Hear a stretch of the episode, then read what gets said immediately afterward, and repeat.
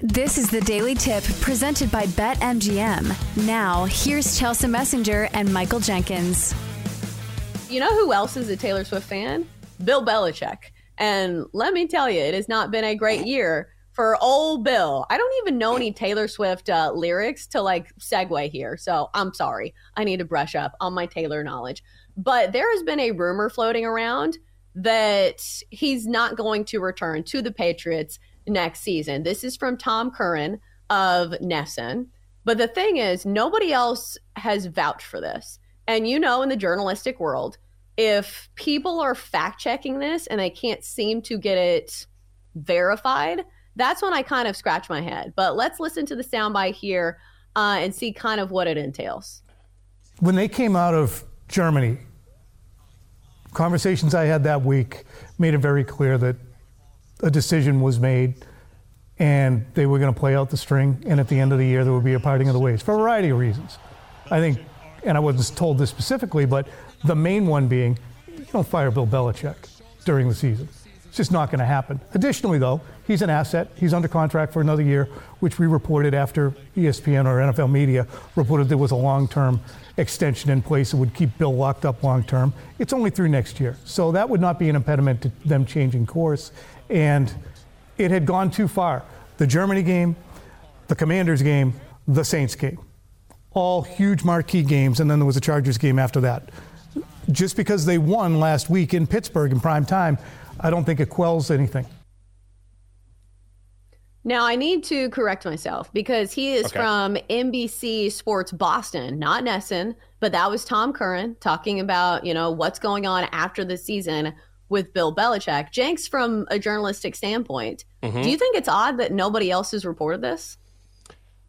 Yes and no. I would say that if Tom Curran has a pretty stellar reputation. And so he's a guy who has been in that market for a long time and is very plugged in. And you can tell just by the way that he's speaking about this that he clearly has some knowledge that other people don't have. So when you're talking about someone who works at NESN, who has worked that beat, who has worked in that market for a long time, if it were someone else, I would probably doubt it. But considering who Tom Curran is and the reputation that he has, I believe it. He definitely is a fixture in that market. Yes. But and I also think would it shock anybody if Bill Belichick was out after the season? I just thought it was kind of like strange to like leak it at this portion of the season. So I don't necessarily not believe it.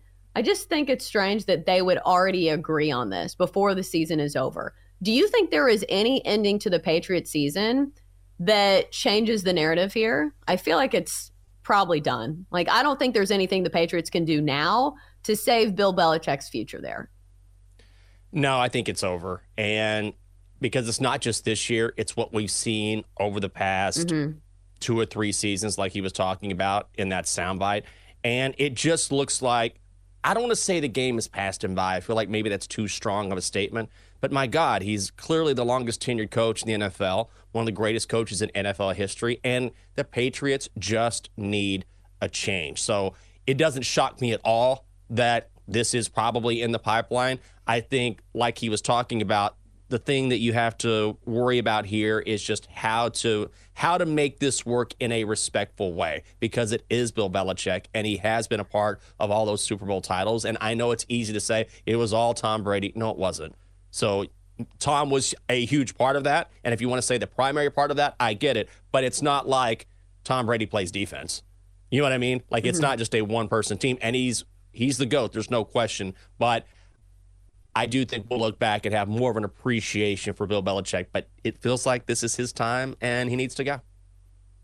But this is how sports work. Most of the time, champions do not get to ride off into the sunset. A lot of mm-hmm. times, mm-hmm. the endings they have to go somewhere new and kind of struggle and fade into the distance. Like we see this with big stars all the time. Hell, even Tom Brady. He went to the mm-hmm. Bucs and won a Super Bowl, but the year after that was not nearly as pretty. And that's normally how it goes. That is the yeah. exception, not the norm. All right, so we've got some interesting um, things going on in the MVP race currently in the NFL. And before I get into this, did you see the mm-hmm. comments that Cam Newton made about all of these favorites to win the MVP in the NFL this year? are game managers. And Oh, I guess a lot of this goes into what you make of the comment game manager, because I guess it could mean a good thing. But he called Brock Purdy, Dak Prescott, and I think it was somebody else. It wasn't Lamar, uh, but he called at least those two guys game managers. Yeah, sure. And I get the knock on Brock Purdy. That is not a new knock. But do you think Dak Prescott is a game manager? I haven't really heard that one before. He's never been a game manager. Dak Prescott's a hell of a football player. If you want to make the argument that Brock Purdy is, you can make that argument. But Cam doesn't know what he's talking about right here. I think he's worn too many scarves. It's cut off the circulation to his brain. So go put on a lavender sweater and a fedora and a colorful scarf and go crazy with your fits. But stop acting like Dak Prescott, of all people, is a game manager. You can say that about Brock Purdy only because if you look at how Jimmy Garoppolo performed in that offense versus Brock Purdy, they're very similar. So a lot of that has to do with Kyle Shanahan, even though I'm of the belief that Brock Purdy is better than people give him credit for. But the idea that Dak Prescott is just throwing little dump off passes and letting everyone else do the work is ridiculous. He is having an MVP worthy season. That's why he's the favorite. And this is a dumb comment by Cam, a guy at the end of his career. He couldn't even manage a game, he could barely play quarterback. That's the thing. I'm not sure if game manager is quite the knock that people think it is. And also, do you think a game manager could win MVP? Because don't those feel like they're total opposites? Like game manager feels like okay, you're somebody who's hand, handing it off, Yeah. doing dumpy passes, and I think people feel like that's what Brock Purdy's been doing. But in reality, he's leading the NFL in air yards and yards per attempt and completion percentage. So you look at the numbers and they go, they fly in the face of that. So Yeah. we do have a massive game on the card this week when it comes to MVP. And I'll read off the odds. Right now, it's Dak Prescott, your favorite over at BetMGM plus 150, Brock Purdy plus 175, Lamar Jackson 6 to 1, and Jalen Hurts 8 to 1. So when you have the Cowboys squaring off uh, with the Bills on the road, where we know Dak Prescott has been a touch worse, his completion percentage drops almost 10%. Do we think these odds change after this week? Do you think this is a massive game for the narrative on Dak Prescott? I do. And I I think there's a real chance Brock Purdy's going to win this thing. Honest to God. I know it sounds crazy, but if Dak, I will say this. This is a crucial weekend for Dak, and I know it's only one week, but if he goes into Buffalo against a very good Bills team despite that record and he performs well and the Cowboys win, I'm on the Bills this week. I think Buffalo's going to win this game. But if Dak performs really well in that environment on the road, then I think he solidifies his candidacy and probably wins it. But it's just that the Cowboys have been so great at home. They won 15 straight at home, which is just ridiculous. If Dak falters this weekend, then I think Brock Purdy, based on the rest of their schedule and the fact that the Niners are so dominant, probably wins this thing. I hate to say it, it's based on one week, but it, I, I think that could actually happen.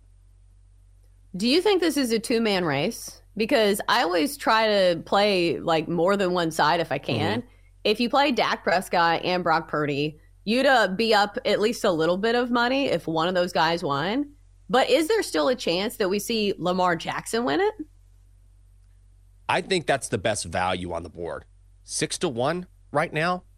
And we say this every week. We're not really talking about the Ravens. I mean, we are, but I feel like when we talk about the teams that are going to win the title, we sort of throw in the Ravens at the end. We say, oh, it's the mm-hmm. Niners. What about the Eagles? Of course, the Chiefs. The Chiefs have been great. Look at what Miami's doing. And then we say, you know, Baltimore's having a good season too. The Ravens are good. The Ravens are very good. And Lamar is again playing like an MVP candidate. I mean, the odds bear that out. He's the third favorite again, six to one. And isn't it amazing too that early in the year there was all this talk whether Lamar Jackson could ever return to form, if he was going to play for the Ravens or not, would he get traded because of that contract or go elsewhere? And here he is, earning that money and playing like an MVP guy. Best value on the board. I think so as well, uh, especially if the Ravens win that big game against the Niners later in the season. Some big games on the card for just about everybody. For more, listen to the Daily Tip presented by BetMGM. Weekday mornings from 6 to 9 Eastern on the BetQL network, the Audacy app, or wherever you get your podcasts.